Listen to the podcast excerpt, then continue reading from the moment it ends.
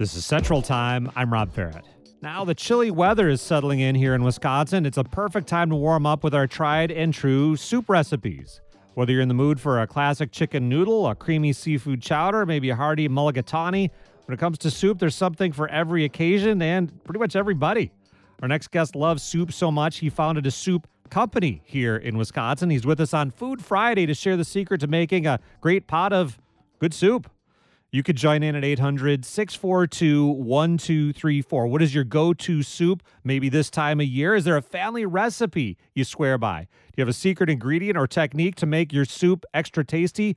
Or are you like I once was and you make boring, bland soups and you need some advice to make it better? Join in at 800 642 1234. That's 800 642 1234 or post on the Ideas Network Facebook page.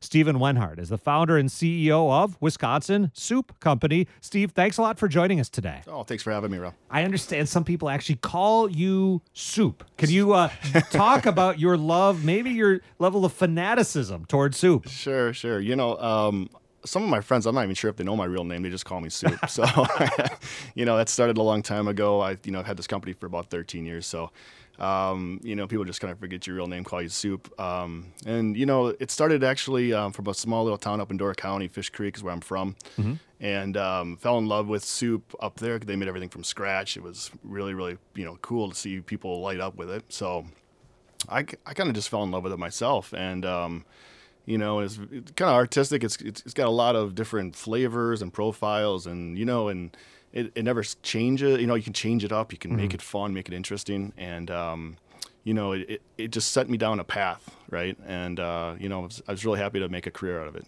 Now, the challenge it seems like to me to making the same kind of soup again and again. I'm a I wing it. Uh, it's based on what's in my fridge, what's going bad, or whatever. I, I never make the same pot of soup twice, pretty much. How hard is it to standardize, to settle in on like this is the way I'm making my chicken noodle? That's so you know what you're getting when you get my chicken noodle. Yeah, no, that's that's great. Uh, you know, that reminds me of my mother. You know, she would just take the the celery that's going bad and uh-huh. make something out of it.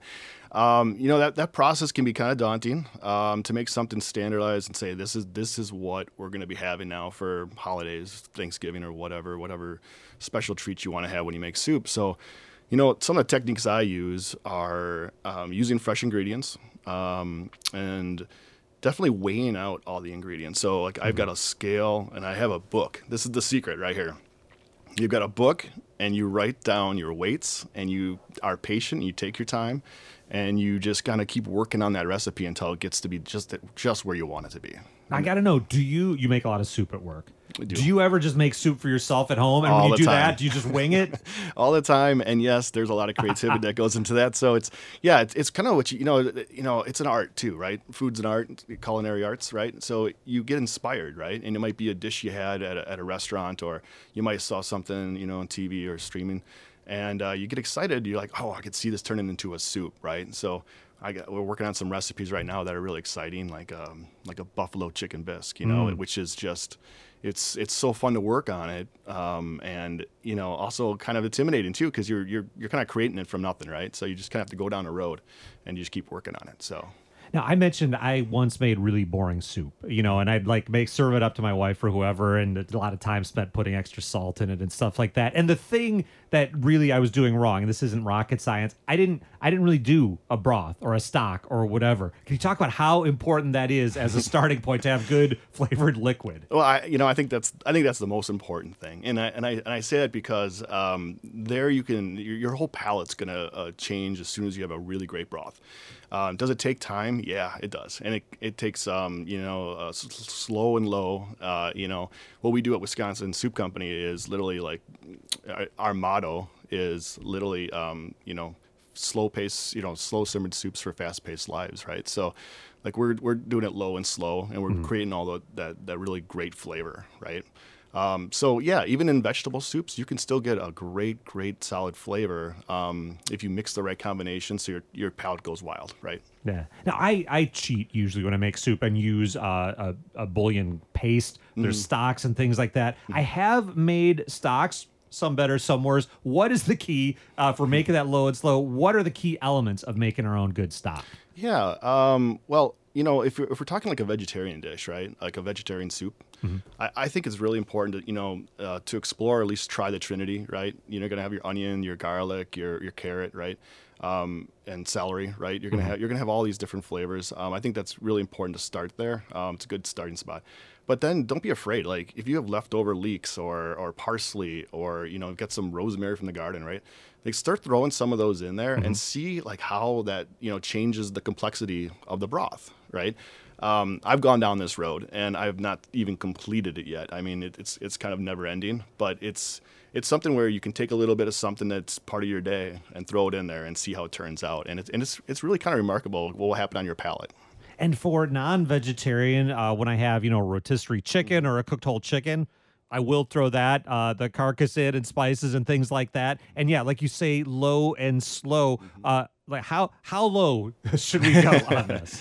Yeah, uh, just just about to a, a little bit of a simmer, a couple bubbles, um, but now it's the timepiece, right? Um, you know, crock pots work great because if you if you have the time and you have 24 hours to spare, it's wonderful to just let that go low and slow. It'll take all the nutrients from the bones and it'll pull it out. Um, a couple little tips there, you know, apple cider vinegar, throw that in there. Um, I, I prefer distilled water because again, it will extract everything out of the bones. Um, and it's it's another one of those little tips that will you'll really make it really nutritious for you as well. Uh, I've seen controversy. Do bay leaves actually add flavor to soup? I use them. I, it may just be an act of faith. I don't know. As far as flavor is concerned, I'm not 100% on that one. I, I, I'm kind of I'm kind of with you on that. I, I will say though, the aroma of a bay leaf Mm-hmm. is incredible, and I think that's where the magic really is in a bay leaf, and that's why I choose to use it in, in when making soup. So It's Food Friday. We're talking to Steve Wenhart, founder and CEO of Wisconsin Soup Company. Surprise, we're talking about soup, uh, ways to make non boring soups of all varieties. You could join in at 800 642 1234 with your questions for Steve if you need some advice or your secrets if you're willing to share them. 800 642 1234 is the number, or you could post on the Ideas Network Facebook page. Mary joins us now in Eau Claire. Mary, hi. Hi. What did you want to tell us about Mary?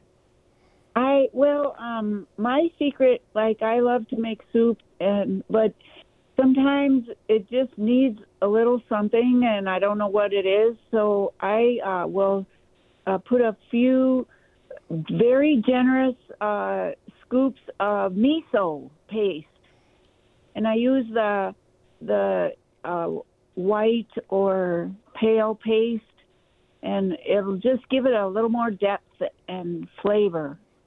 Mary, thanks a lot for that call. I've used this. I've had it uh, miso soups at Japanese restaurants. It's fermented paste. Right. My curse is I'll buy some, use it a couple times.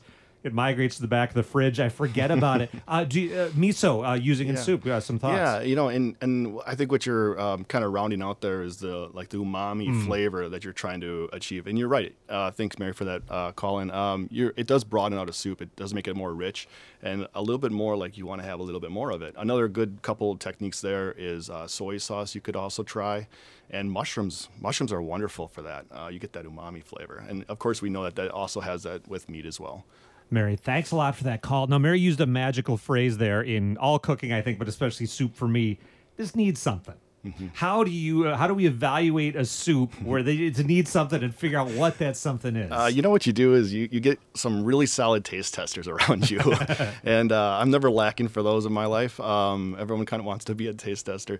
Uh, it's important to have feedback because everyone's palate's just slightly different, and I think you sort of kind of get to the answer you're looking for eventually. Um, but uh, you know, you just got to you just got to go down that road, right? And then you have to say, oh, I could use a little of this, a little of that.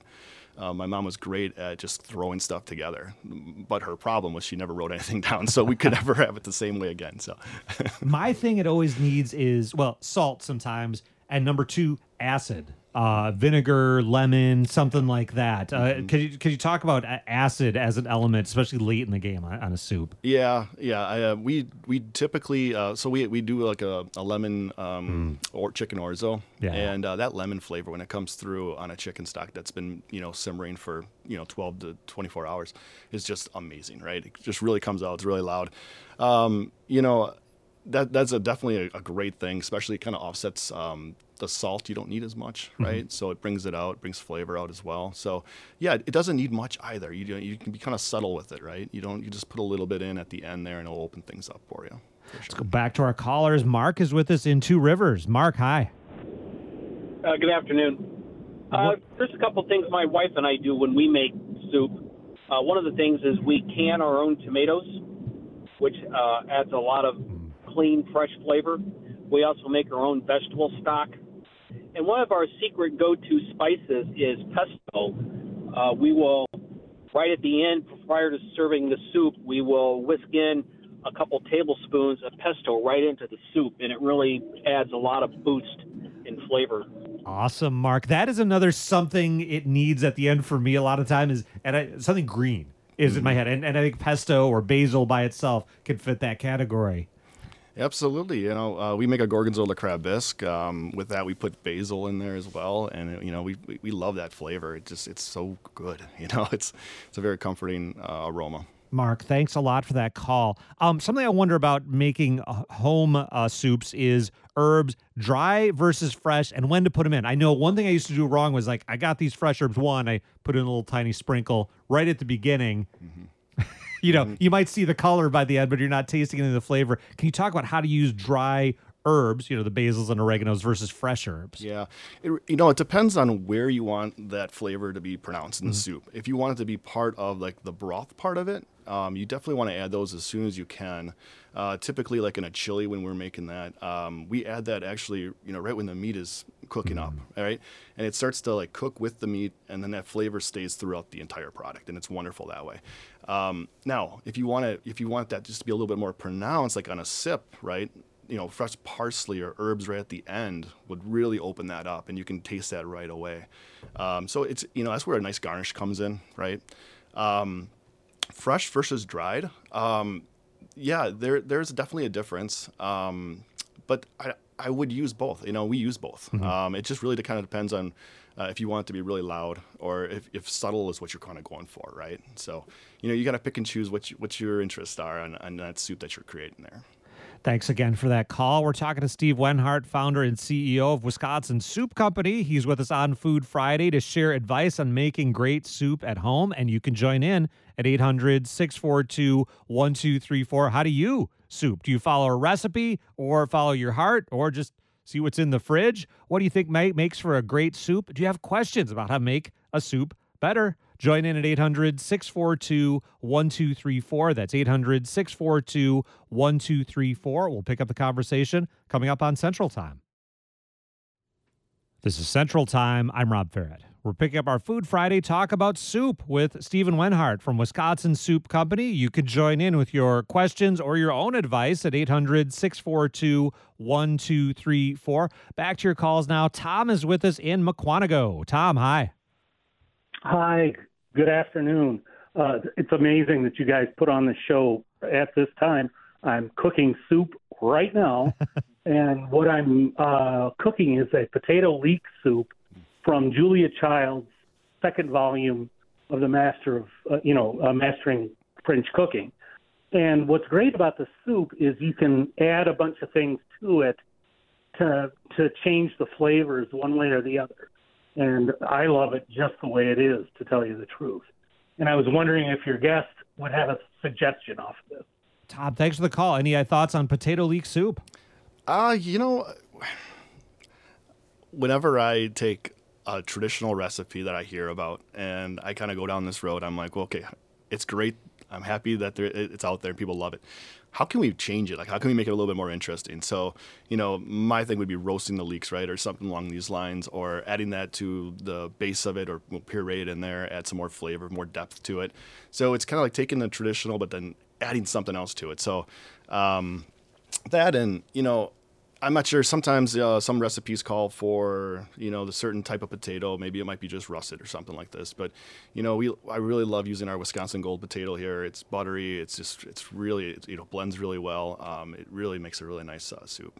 Thanks a lot for that call, Tom. And mentioning blending, you know, sometimes I sometimes I go into a soup knowing it's going to be a broth with stuff in it, or I'm going to blend it. Sometimes it's a last minute call if I'm going to partially blend it. Uh, what what makes that decision for you? Whether it's going to be blended, blended a little, or straight up? Yeah, um, yeah. I, you know, um, there's there's no right or wrong when it comes to soup, right? I mean, um, you, you sort of kind of just start and see how it turns out, and the next time you're like, well, you know, I could use a little bit more of this. Um, so you know, we we you know with a lot of our recipes, we really try to thicken our soups with raw ingredients.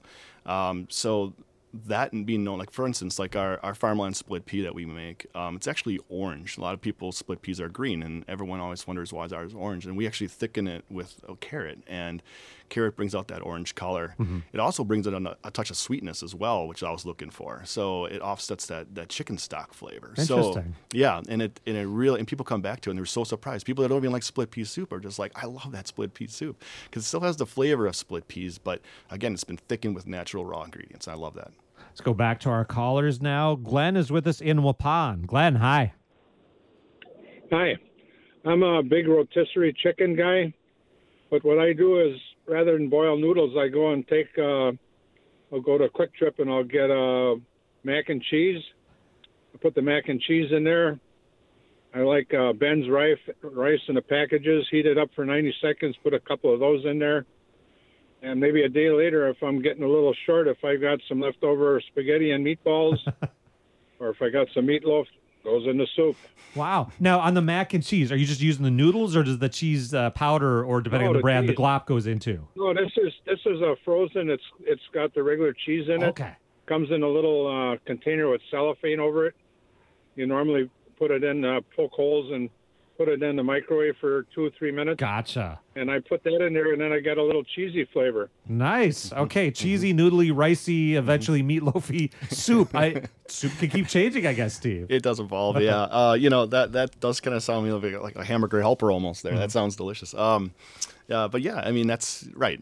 You can you could do that with meat. Um, um, you know, stretching stuff. I think that's kind of the idea of soup, anyways, right? Is to take something and make it last for a little bit longer, and yeah. throwing those other ingredients in there is interesting. Oh, and mentioning noodles and soups reminds me. Uh, a kind of a running joke in my house is sometimes my soups turn into stews along the way, especially if noodles are involved. How do you cook with noodles so that they don't just keep absorbing every bit of liquid and you're eating it your soup with a fork? Yeah, and the, here's the here's and rice is another example. You cook it separately, right? You mm-hmm. you you let it absorb all the moisture on its own prior to putting it into the soup, right? And that's you have to do it this way, right?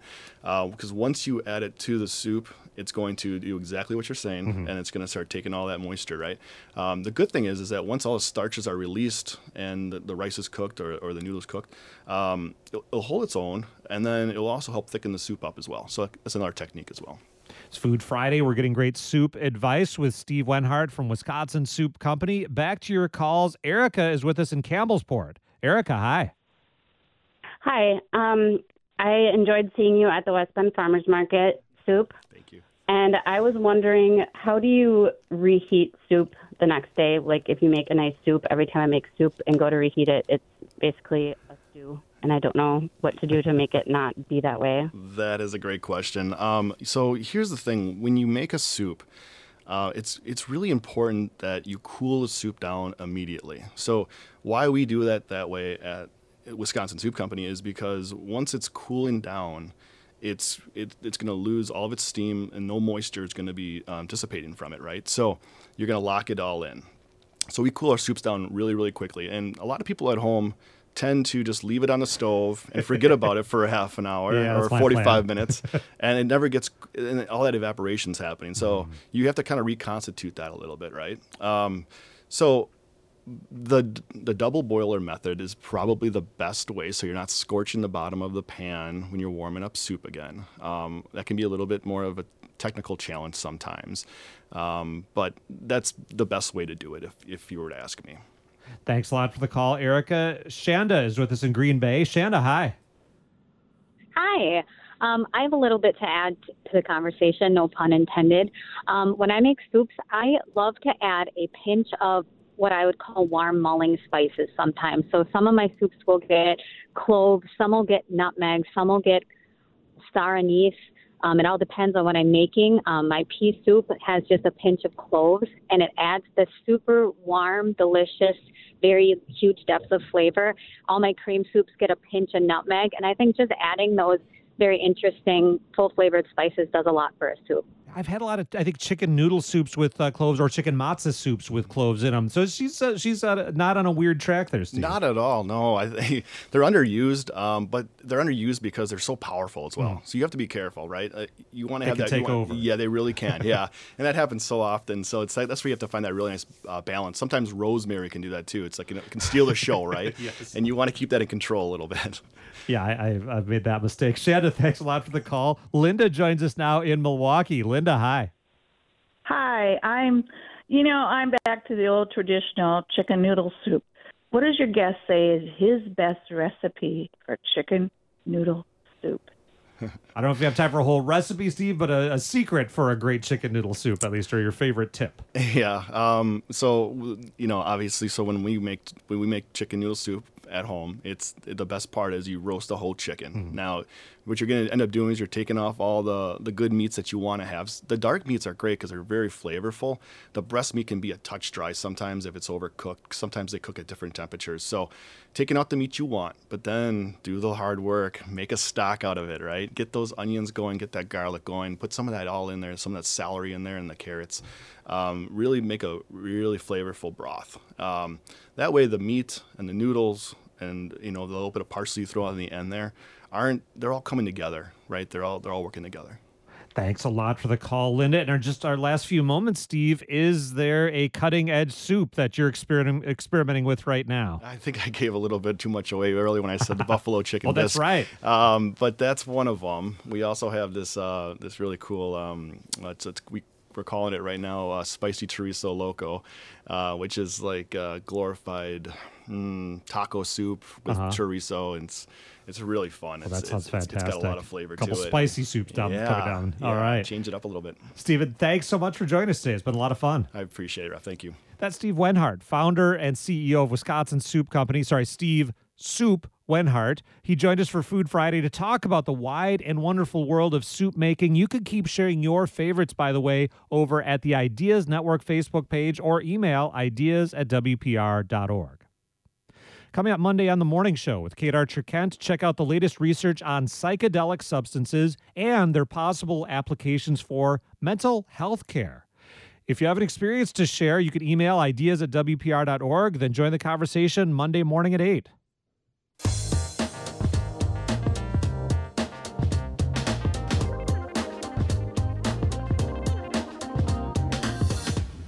A long running classic rock mystery has been solved, and it goes back to the 19th century. As reported by the BBC, Led Zeppelin's album, Led Zeppelin 4, that's the one with Stairway to Heaven on it, has a picture on the cover of a man carrying this big bundle of sticks and twigs. The mystery who was that guy? The image was found on a picture at a resale shop. Some people thought it was a photo taken of a painting, but hold on. A researcher in England was looking through old photos for an unrelated project and found the original image, a black and white photograph. He was a Led Zeppelin fan. He recognized the guy right away. After some research, he found that the image is from around 1890 in Wiltshire and happens to be a, a, a thatcher, somebody who collected thatch named Lot Long. The photo is going to be part of an exhibit at the Wiltshire Museum next year. No word on whether there's going to be a soundtrack for that exhibit. This is Central Time.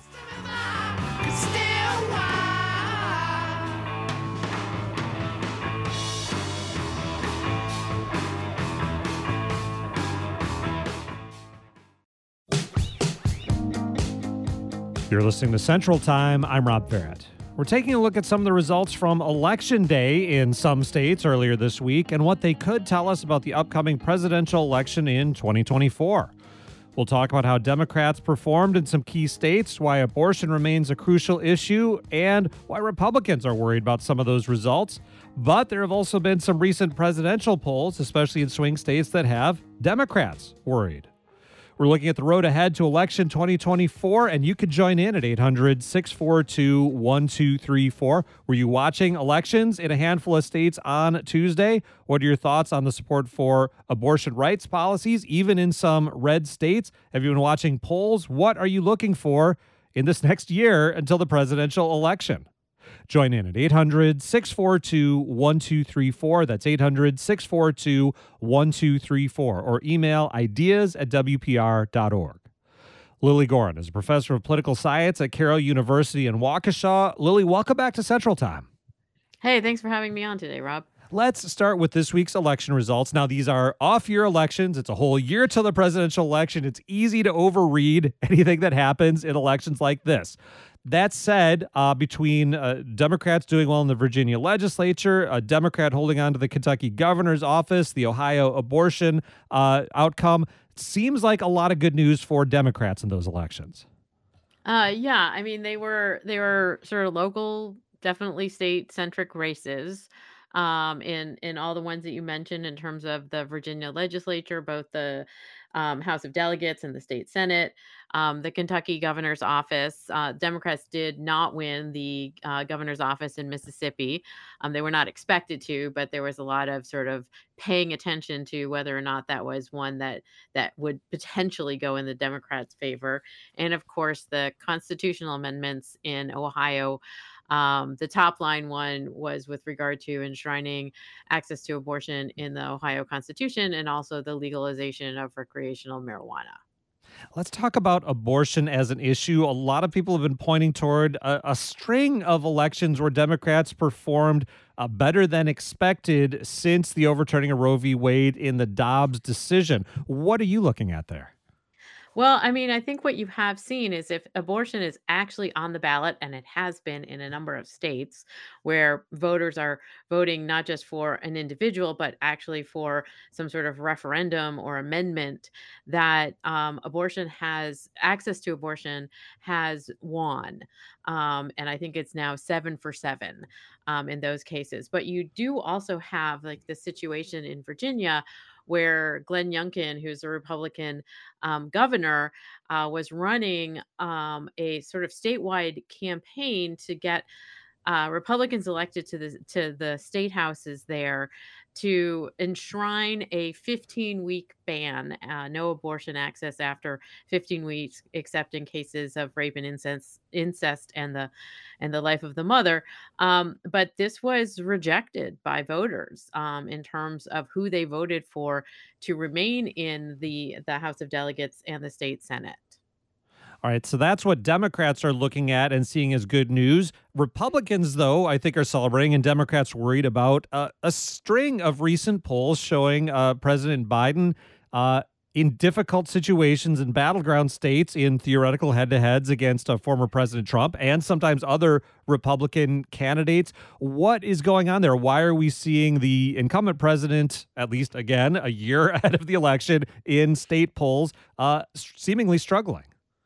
And I was I was asked a fairly similar question by actually a bunch of um, high school students in in the UK earlier this week. I was Oh, zooming cool. into their class, Fun. um, and and I said one of the things that you know sort of we as political scientists often look at are what the quote fundamentals are in terms of you know what people are thinking about the economy, about the the country going in the right or the wrong direction, um, and even though we have you know historically low unemployment at the moment, inflation is still high and it's higher than it has been in quite some time.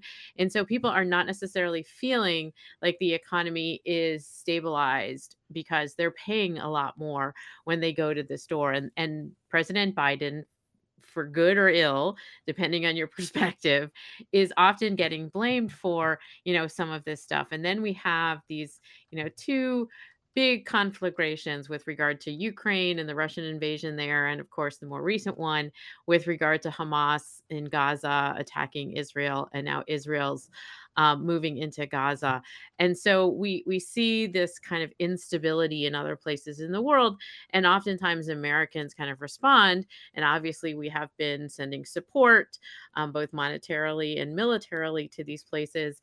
But we are very concerned in a lot of ways about like what does this mean? Does this mean that the world is less stable, and we have to be more concerned about that? You know, essentially coming to our shores. Talking to Lilly Goren, professor of political science at Carroll University in Waukesha, looking at the road to the 2024 election, the results in a few states around the country on Tuesday with good news for Democrats, polls with uh, good news for Republicans, at least in presidential head to head matchups in many battleground states. You can join in with your thoughts, your questions at 800 642 1234. Let's bring on a caller now. Willem is with us in Colfax. Willem, hi. Hi. I guess what I find troubling, and uh, seriously troubling is that one of the major parties in this country, the Republican Party, the party of Honest Abe, as I was always told as a child, has become the party of lying Donald. He has been perpetrating this lie of a stolen election, and it activates people. I have people around, I've seen signs that people have, they believe him. They believe him, and that's why they came to January 6th.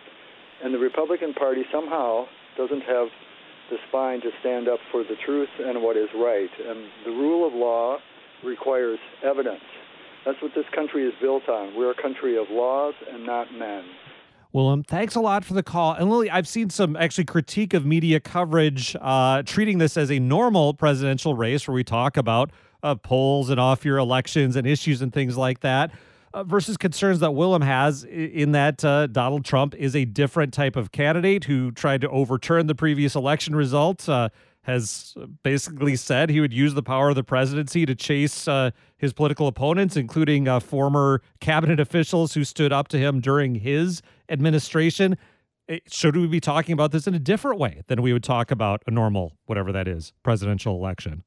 Well, I mean, I do think that it is it is a different um, dynamic uh, with regard to Trump, and we just saw the election of the new Speaker in the House of Representatives, who is was forefront in terms of the election denial issues, um, and so the the basis of a democracy is is pretty much everybody agrees on the rules.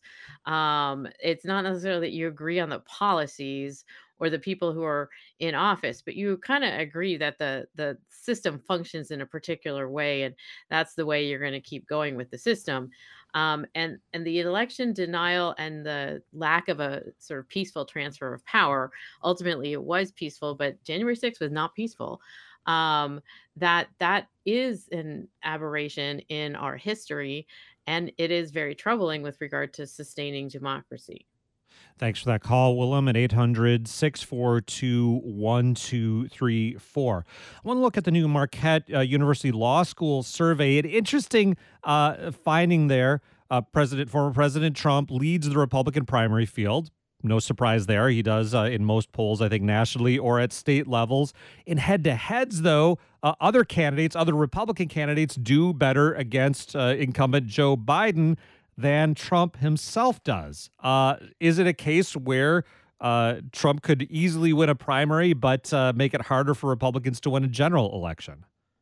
I mean, I, I think that's what a lot of these polls are indicating. And again, they're they are showing that Biden has a variety of weaknesses, not the least of them his age, um, but that ultimately, if Nikki Haley were the the Republican nominee instead of Trump, it is likely that the Republicans would have uh, potentially a much easier time winning the White House. That's what the polls are saying to me, at least particularly the the Mar- Marquette Law School poll, um, where she is she is ahead of both DeSantis and Trump in terms of winning the state of Wisconsin. Lilly Goren is with us, professor of political science at Carroll University in Waukesha. She's talking with us about Tuesday's election results in some states around the country and recent polls, what it all may reveal or at least point to for 2024's election year. You can join in at 800 642 1234. Trump Biden election. Do you like that notion? Would you like to see one different name, two different names in the Democratic and Republican uh, campaigns for president? Why? Why not? If you're a Republican, would you like to see someone other than Donald Trump be your standard bearer in this election? Same question if you're a Democrat for President Biden. Join in at 800 642 1234. That's 800 642 1234 or email ideas at WPR.org. We'll pick up the conversation coming up here on Central Time. You're listening to Central Time. I'm Rob Ferrett. We continue our talk with Carroll University political science professor Lilly Goren about some takeaways from Tuesday's election day, early presidential polling, and the road ahead to next year's election. You can join in at 800 642 1234. What are the most important things for you when you vote? What kind of issues do you want to see candidates focus on when you vote? What is most important to you in this upcoming presidential campaign? Upcoming, it's going on now. Join in at 800 642 1234. That's 800 642 1234 or email ideas at WPR.org. Lilly, I teased a few moments ago, you know, a likely Trump Biden rematch. A lot of polls show a lot of people aren't enthusiastic about it. I've seen like one in five saying uh, neither, given that choice. But when it comes down to it, of course, a lot of people will vote for the candidate from their party or against the candidate from the other party. Uh, is there room for anything but Trump and Biden this time around? Well, I mean, we we just had the third debate among um, challengers to Trump for the the GOP nomination this week on Wednesday night, um, and so you you still have five challengers who are on the debate stage, um, although they may get whittled down before the next debate. But most of them are 20, 35 points away from Trump. Um, so it's not necessarily clear, you know, how they're going to move Trump from that position um, as the nominee. As for Biden, he also has been getting a couple more challengers. Um, I, I just saw recently that Jill Stein has launched another presidential campaign for the Green Party nomination. Um, and so there are other folks in the field. Um, but in the case of Biden, most of them don't seem to be um, really much of a threat to an incumbent president. And it seems like Biden is going to, you know, continue to run. He seems like he's going to be the nominee for the Democrats. So it looks like Biden and Trump. Let's go back. But to, oh, sorry. could, ahead, could change. It could change. Let's go back to our callers at 800 642 1234. Mark is with us in Upper Michigan. Mark, hi. Hi, how's it going? Uh, Go ahead, Mark. I, I I believe Biden's policies are wrong. You know, I'm, I'm I used to be a Democrat. I worked union all my life for 30 years. I'm retired, and uh, it seems like he's getting away from the working man's fight. You know, I mean,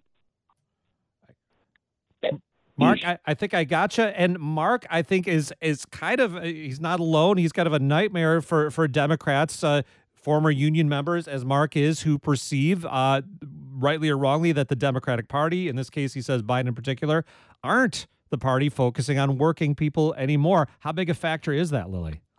I mean, I think it is a factor. Um, and I think that, you know, what you just saw also with the the UAW strike, um, with both Biden and Trump going to um, going to talk to the well to union workers um, or workers who are part of um, the the industry and so forth is you know trying to woo those workers but at the same time a lot of the the folks who were sort of the the lunch pail democrats if you will um, they many of them left the democratic party earlier um, so I'm not necessarily sure that there are a lot who are leaving right now. Um, and and one of the things I think that Biden has has tried to do, um, and he may not be successful, but he has tried to sort of woo some of them back. Um, but the populism in the Republican Party is very strong, and that has also been attractive to a number of union workers as well. Thanks for the call, Mark. I want to talk a little more about the, the UAW strike, as you mentioned, just ended. We had Biden go and speak to union workers, Trump go and speak at a non union shop. Biden uh, back there as some of these deals are being uh, made, uh, tentative deals now being voted on by union locals. Uh, is if union workers say, okay, yes, uh, Biden is per- paying more attention to union workers than Trump is, are there enough of them these days that it makes a big political difference anyway? Um, I mean, uh, the the membership in unions has obviously declined rather dramatically over the last three decades or so. Um, but at the same time, if those union workers happen to be in Pennsylvania or Michigan or Wisconsin, Mm-hmm. which is where quite a few of them are, um, at least in, in terms of the UAW workers, that may be important for both um, Trump and Biden, uh, because obviously these are swing states, and if you you know if you can pull some of those voters in your camp, that may help you over the finish line on election day. Let's go back to our callers. Stu is with us now in Hillsboro. Stu, hello. Hello. Uh, long time listener, first time caller. Thanks I'd for like calling. to say, uh, terribly sorry about the loss of civility in politics today. there's no room for name calling. That should stop immediately, and that uh, there should be rules to debate, like a wall between the candidates. The moderator has to have a kill the mic switch. And right now, there should be a demand for written 20 questions, a strategy that would ensure the candidates know what they're talking about. Because it is so silly to just have 20 second interruptions of each other. Stu, thanks a lot for the call. Lilly, you mentioned the most recent uh, Republican debate. Uh, they are very uh, performative. I think it's fair to say. Do you think? Do you worry, uh, as Stu seems to, that we're not getting any substance out of these things? Well, I mean, these debates and and the same to some degree, the same thing with the presidential debates have, you know, they they you get a very short amount of time to answer a question. Um, and so it's very hard to, in a certain sense, flesh out a lot of policy. Um, but there was, you know, there were again lots of fireworks at the Wednesday debate. Um, a lot of them coming from um, Vivek Ramaswamy, um, and you know, it's again how he has, as you say, performed in the past. Um, but I, I don't necessarily know that the RNC or the DNC um, or the Presidential Debate Commission is going to try to change a lot of these things. And it's very unclear if Donald Trump is the nominee, if he will, in fact, do any debates. Thanks for the call, Stu. Talking about the road to the 2024 elections with Lilly Goren from Carroll University. Back to your calls now. Susan is with us in Rhinelander. Susan, hi. Hey, Rob. Thanks for taking the call and love Lilly. Uh, I was saying that I, I consider myself a centrist, a moderate, whatever label you want to put on it. So therefore, I, you know, I support some conservative ideas as well as some liberal ideas. And I watched the GOP debate. I thought it was rather fascinating, although I wasn't glued every moment. But I don't think I heard any significant mention of climate change and or policy or clean energy. And I, I guess I, I sit back and I say, why wouldn't that? Why wouldn't there be a question on that for you know us independents out here who who feel that this is a, a serious threat? And I, I think we can all agree on that uh, because of all the you know the uh, research and attention that we hear about climate change. And i didn't hear a mention i don't think but you can correct me. Susan thanks for the call. I know there was a, a brief bit in a i can't remember if it was debate number one or number two lilly but by and large in republican debates not a whole lot of climate change uh, in head-to-head presidential debates over the last uh, few cycles. I don't think there's been a lot of talk about climate change. No, not particularly among the Republicans, because um, there is a lot of skepticism about the the data that Sue mentioned um, in the Republican um, the electorate or the elected uh, officials. But you know, there I think there I think you're right. I think there was one question, um, maybe in the second debate. Um, but there was and there was a little bit of discussion, I think, of fracking at some point. Um, it's all a little bit of a fever dream, uh, but I I'm not necessarily sure that we've seen, you know, sort of big global questions about like how to solve this this really threatening problem. Thanks again for that call. Lilly, I want to bring things as we look to the future now uh, back to the issue of abortion. Now, we had Ohio voters, as you mentioned, approving this constitutional amendment guaranteeing abortion uh, access uh, in most cases. 18 counties in Ohio that went for Trump in 2020 also voted to support abortion rights this week. Looking at a map, it looked like a lot of suburban counties. What do you expect to see from both parties to uh, harness or counter that issue uh, over the next year? Well, I mean, I think that the the Youngkin effort in Virginia was an attempt to see if a 15 week ban would be something that was acceptable to voters and if that was the case then that would essentially be more or less the the sort of template going forward but that didn't seem to work in virginia. Um, and so i have a feeling that the republicans are still sort of regrouping in terms of how to um, run against what has happened since the Dobbs decision. Um, and Democrats are trying to capitalize on this as a as a you know sort of plank and platform that they see as helping them be successful in elections. Lilly, we'll leave it there. Thanks again for joining us today. Thanks for having me on again. That's Lilly Goren, professor of political science at Carroll University. She talked to us about what this week's election results and the latest polls might tell us about the 2024 election campaign.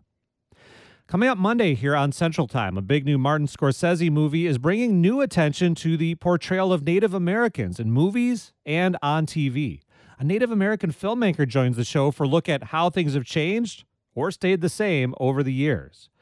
And online forums and games and social media have been overwhelmed in some cases by toxic behavior. But there are some new strategies in the works to try to build better online environments. An expert in online behavior and communication digs into some of those latest efforts. Love to hear from you. You can get the conversation started right now. Email ideas at WPR.org. Is there an online community that drove you off with all the badness or one that you think works really well? Tell us how, what it is, and why. Then join the conversations. It's all coming up Monday here on Central Time.